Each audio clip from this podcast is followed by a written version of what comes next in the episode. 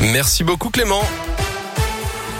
8h30, pardon, c'est l'heure du journal et c'est avec Greg Delsol. Bonjour Greg. Bonjour Guillaume, bonjour à tous. À la une, cette première à Lyon, un budget participatif va être lancé au mois de mars prochain. Tous les Lyonnais, mais aussi les personnes qui travaillent à Lyon, vont pouvoir choisir des projets et déposer leurs idées en ligne sur une plateforme dédiée.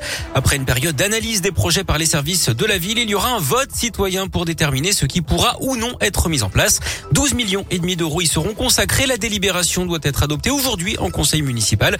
Il n'y a pas de thème, hein, ce sera entièrement libre avec tout de même quelques critères à respecter, comme l'explique Chloé Vidal. C'est l'adjointe à la démocratie locale à la mairie de Lyon. Que ces idées relèvent de l'intérêt général, que euh, ces projets soient juridiquement, euh, techniquement faisables, qu'ils puissent être réalisés dans un délai de deux ans. Il faudra que ces projets portent sur des compétences municipales. Alors je donne des exemples euh, un peu au hasard, mais ça peut être un haut-vent dans une cour d'école, ça peut être des défibrillateurs dans la rue, ça peut être une aire de jeu inclusive, ou encore des Fab Labs dans des bibliothèques, des espaces numériques dans une bibliothèque réaménagée.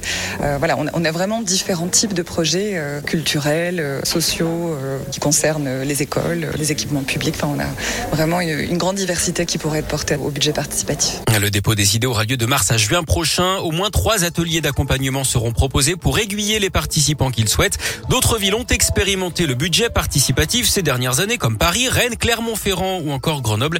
Pour trouver toutes les infos sur radioscoop.com. Attention sur les routes, en plus de l'épisode de pollution dont on vous a parlé avec Only Move, nouvel épisode de brouillard givrant ce matin. Des routes peuvent être particulièrement glissantes. La métropole de Lyon a d'ailleurs déclenché son dispositif de viabilité hivernale cette nuit. Les opérations de salage ont débuté à 3 heures ce matin. 50 agents étaient mobilisés.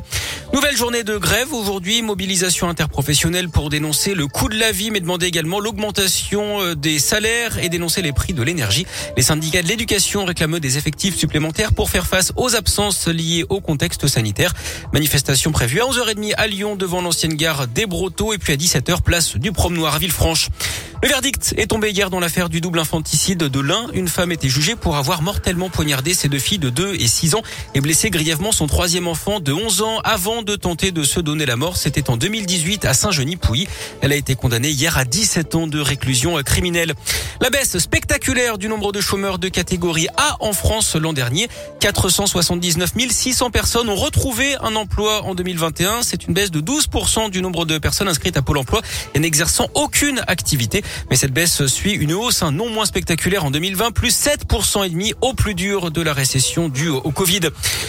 De transparence dans nos assiettes à partir du 1er mars. Tous les établissements servant de la viande devront en indiquer l'origine.